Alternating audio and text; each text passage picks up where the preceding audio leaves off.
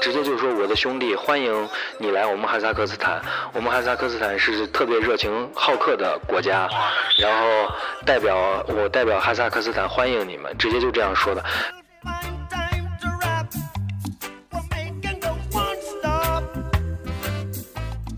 他有一个梦想，一直就是一定要去中国，然后我们相互留了联系方式。记忆在心底，风景在路上。当风景成为记忆，走过的每一步才不枉岁月一场。自驾之旅，追寻人生自由之梦。欢迎收听《汽车自驾游》杂志出品，《黑兔子带你看世界》。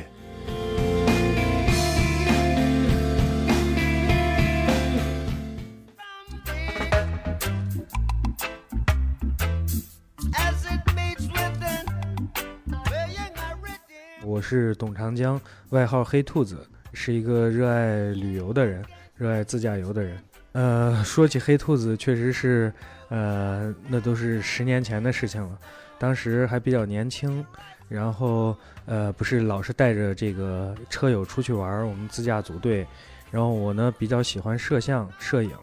然后就会经常在。咱们这个活动当中穿插着来回跑着，要给客户抓取一些好的镜头，比如说两个人正在说话，突然间跑过去给他们拍一下，或者呃想要找一个制高点，就比如说突然间又蹦又跳的跳到一个比较高的位置，然后去拍咱们车友的一些画面或者说一些美景，然后大家就说，哎，你跑得挺快的，跟个兔子一样，然后又因为经常出去风吹日晒，就自己比较黑。然后大家就说黑兔子，黑兔子就这样叫，结果一叫就叫了十几年。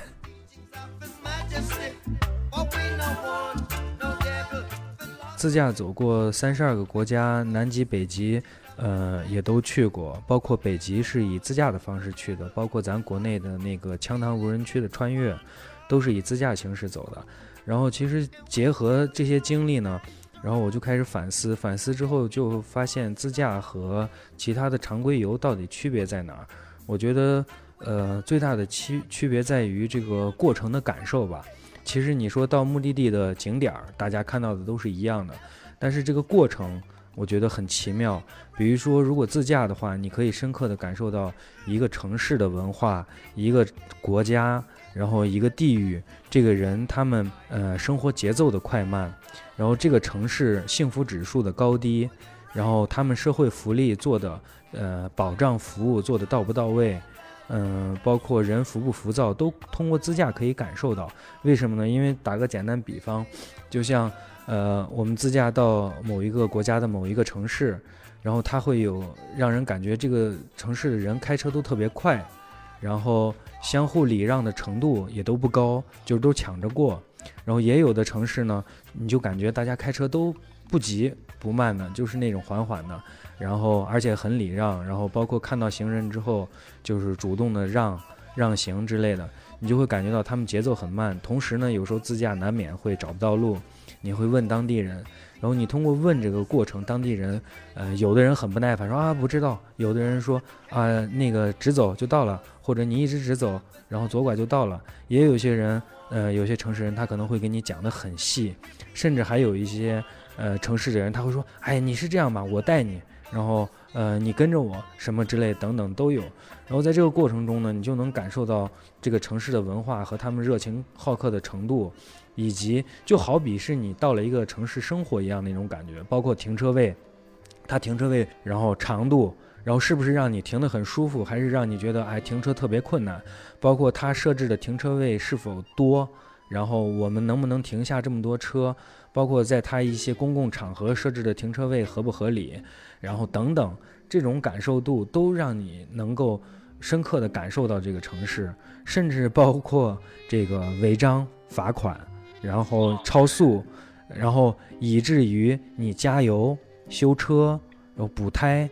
这些方方面面通过车延伸出来的和这个城市的一些常规游接触不到的接触，然后这种感觉会让大家有一种对这个城市除了景点以外更深刻的了解，会觉得哎，这个城非常舒服，这个地域、这个城市让我感觉很幸福，等等，就这种其实带给大家的是深刻的是这种是就是人文上的这种体验，然后和理解。我觉得是让人最舒服的地方，是让你对一个城市除了它最好的景区景点以外，呃，了解更触动的地方。所以我觉得在这一方面是我选择自驾游的一个原因吧，因为我觉得这个过程真的很棒，很棒。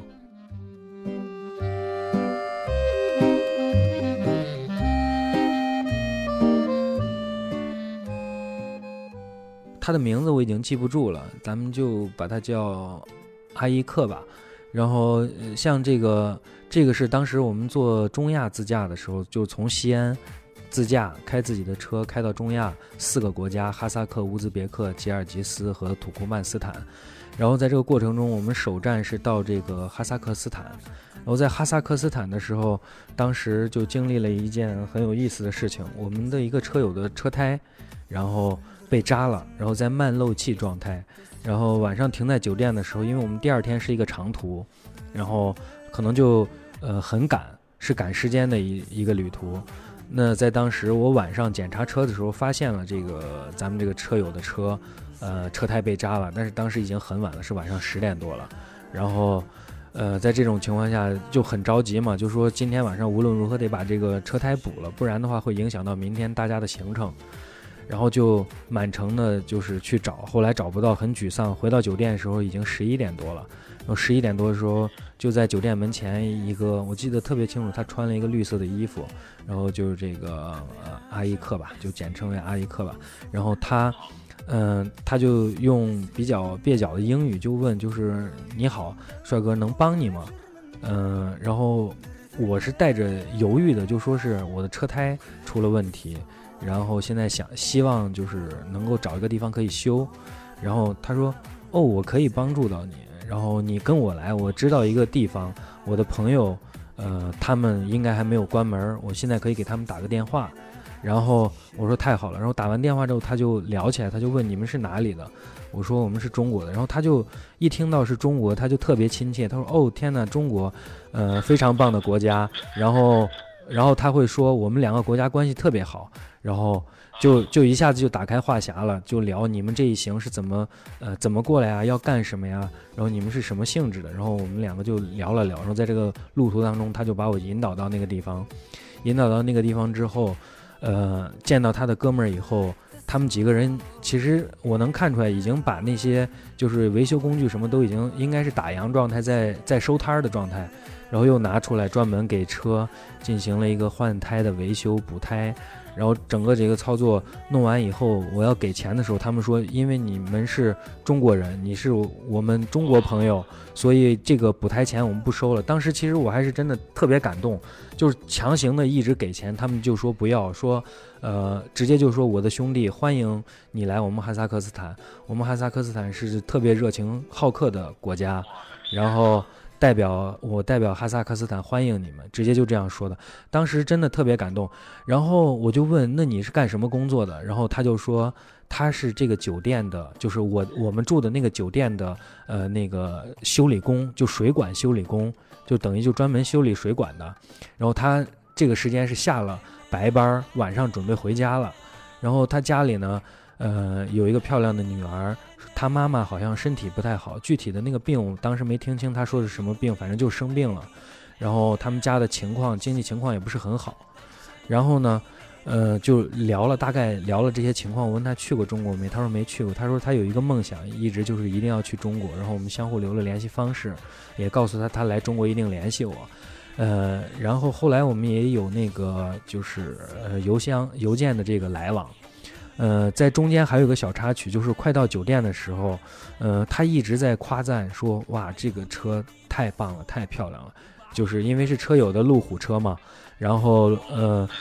对，当时是揽胜，然后他就觉得这个车特别豪华，特别棒，他坐在副驾上，然后他就提了个小要求，他说：“呃，我冒昧的问你，就是你可以不同意，我接受的，就是我可不可以开一下这个车？”然后我当时因为这个情况，毕竟不是我的车，嗯，我就赶快就打电话给了我们的那个车友，就这个车主。然后他听完这个就是说修胎的这个事情之后，他欣然答应了，说没问题，让咱们哈萨克斯坦的朋友开一段吧。然后你们注意安全，然后多晚都可以。然后回来以后给我说一下，把钥匙放前台就可以。然后，呃，就经过车主同意之后，然后把车交给这个哈萨克斯坦的这个小伙，他等于就开着车抱着那个酒店外面的那个街道转了好几圈，他特别的开心和兴奋，并且说，呃，我握着方向盘，你能不能帮我拍一些照片？然后当他掏出他手机，就是让我给他拍照的时候，我发现他用的还是咱们最早那个时候那个年代用的那种诺基亚，就是那个拍照，呃，特别小的那种。就是拍出来照片特别不清晰的那种，然后就拍了两张照片。我说要不要我拿我的手机拍邮，到时候洗出来给你邮寄过来？他说不用不用，只要有这个宝贵的照片就可以了。然后我回家是要给我妈妈看，告诉我的妈妈我开了一个非常棒的车。然后当时听完这个之后，真的感触很多。然后我们还合了一张影。然后当时这件事情，我记得，呃，回来以后讲给朋友，朋友都特别感动，觉得。就是像这些细节，就是我想表达，就是像这些细节，真的你可以感受到一个国家对待你的友好，包括他们的这个人的这个淳朴程度，等等，这种感觉，我觉得远远是超出了呃旅游景点或者常规旅游本身的这种意义的。就这种给你带来的额外的收获，我觉得反而大于你本身那个目的地。然后这个过程诸如此类这种情况是特别多的，就像我们去的其他的地方。然后反正就是这种经历，呃，给人还是留下了深刻的印象。